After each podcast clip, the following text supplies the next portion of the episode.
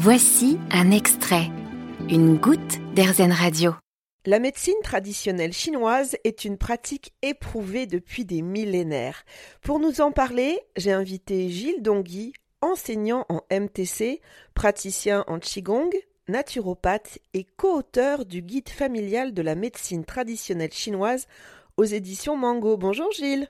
Bonjour Céline, euh, bonjour aux auditeurs. Alors Gilles, comment peut-on définir ce qu'est exactement euh, la MTC à nos auditeurs et auditrices? Alors déjà, euh, le terme MTC renvoie bien sûr, c'est un acronyme qui signifie médecine traditionnelle chinoise, quoique on devrait tout simplement parler de médecine chinoise, puisque la version chinoise du terme, Yi, signifie médecine du centre. Et vous savez que la Chine, c'est l'empire du milieu. Donc voilà, bon ça, le MTC, c'est un terme, on va dire, occidentalisé. Ça, c'est la première chose. Ensuite, euh, je dirais que c'est une médecine multimillénaire, c'est-à-dire qu'elle remonte au moins dans ses racines historiques à 2500 ans euh, au minimum. Hein. Et c'est une médecine un peu particulière par rapport à la nôtre, euh, c'est-à-dire que c'est une médecine holistique. Voilà. Donc euh, la médecine chinoise ne va pas parler de physiologie, de biochimie, chimie, de toutes ces choses-là, mais va avoir une approche, euh, on va dire, euh, plus en relation euh, avec le macrocosme, sachant que l'être humain est un microcosme qui répond au macrocosme qu'est notre environnement, c'est-à-dire l'univers, le climat qui est autour de nous, etc. Donc c'est la première chose à bien comprendre. donc cette approche c'est un peu déroutante pour nous occidentaux parce que on va parler d'énergie et c'est vrai que le terme énergie qui se traduit donc qui se dit chi en médecine chinoise, hein, euh, c'est quelque chose d'un petit peu flou. Hein, mais euh, le souci, c'est que souvent on ne parle que de l'énergie, alors qu'en fait la médecine chinoise, euh, on va dire, attache beaucoup d'importance aussi au sang. Et ce qui est important de comprendre, c'est que la vision de la médecine chinoise à ce niveau, c'est que le qi et le sang doivent bien circuler dans le corps humain pour que la santé puisse euh, être établie de façon durable. Gilles, est-ce que médecine occidentale et médecine traditionnelle chinoise peuvent se compléter? Ah oui, bien sûr, c'est même, je dirais, conseillé entre guillemets. Mais il faut savoir savoir que en Chine, malgré qu'ils aient conservé leurs racines et leurs traditions, euh, les Chinois ont adopté la médecine occidentale. C'est-à-dire qu'en Chine, actuellement, dans les hôpitaux, la plupart du temps, vous avez euh, un service de médecine occidentale et aussi la médecine chinoise qui est présente. Donc, ils associent les deux. Nous, euh, on le fait un petit peu au petit bonheur la chance. C'est-à-dire que dans certains hôpitaux, on va trouver des départements d'acupuncture ou des choses assimilées, mais ce n'est pas institutionnalisé. Alors, ces deux médecines peuvent parfaitement se compléter. Pourquoi? Parce que je dirais que parfois euh, en médecine occidentale, qui est très performante, hein, hein, ce que j'appelle même parfois l'ingénierie médicale, se perd parfois dans les détails,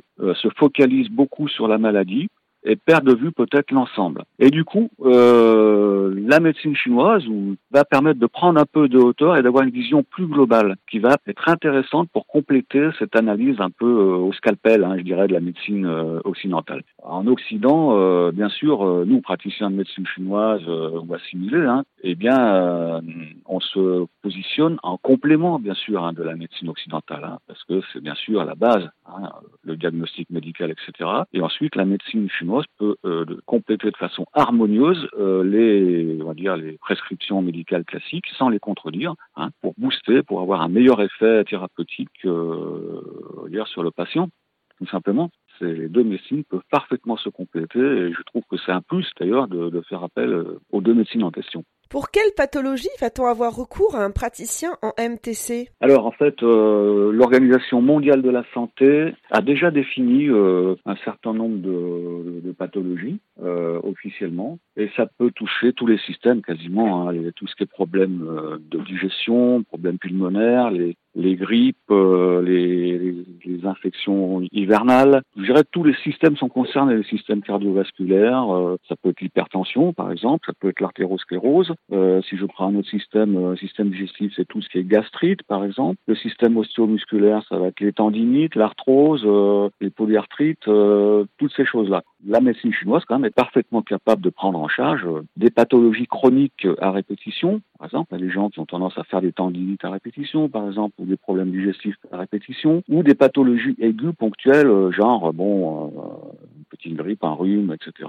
Mais toujours, bien sûr, en complément de la vie médicale. Hein. Mais a priori, tous les domaines sont envisageables au niveau de la médecine chinoise. Alors évidemment, il y a des cas particuliers comme les cancers, où la médecine chinoise a son mot à dire, mais elle sera là en accompagnement tout simplement. Gilles, comment se déroule une séance de médecine traditionnelle chinoise en général? Quel est le protocole?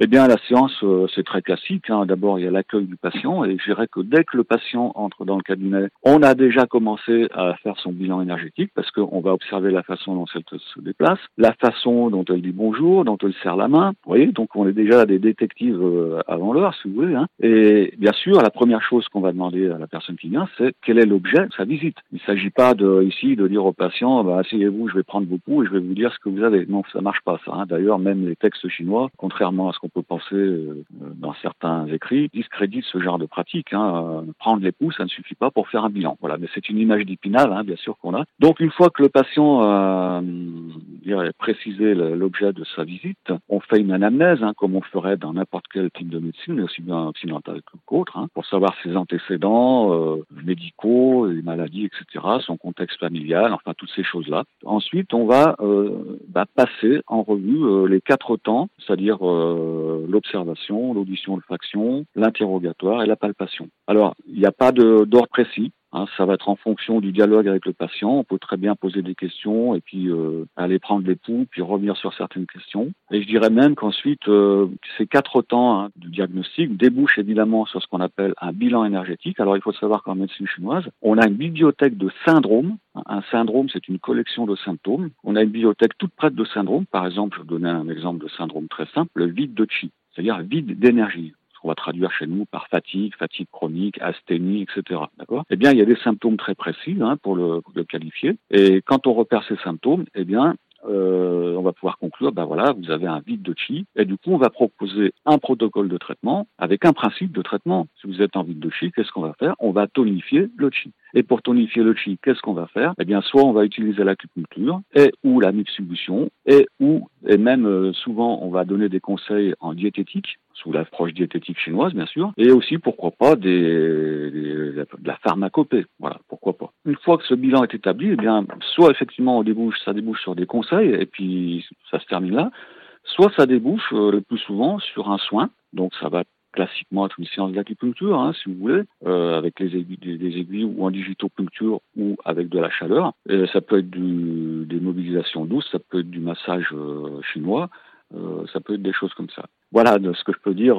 Donc c'est une consultation suivie d'un soin, hein, comme le ferait par exemple, je sais pas, un ostéopathe par exemple. Hein. Voilà. Bien entendu, une séance de médecine traditionnelle chinoise ne saurait en aucun cas remplacer une consultation médicale. Gilles Dongui, merci beaucoup.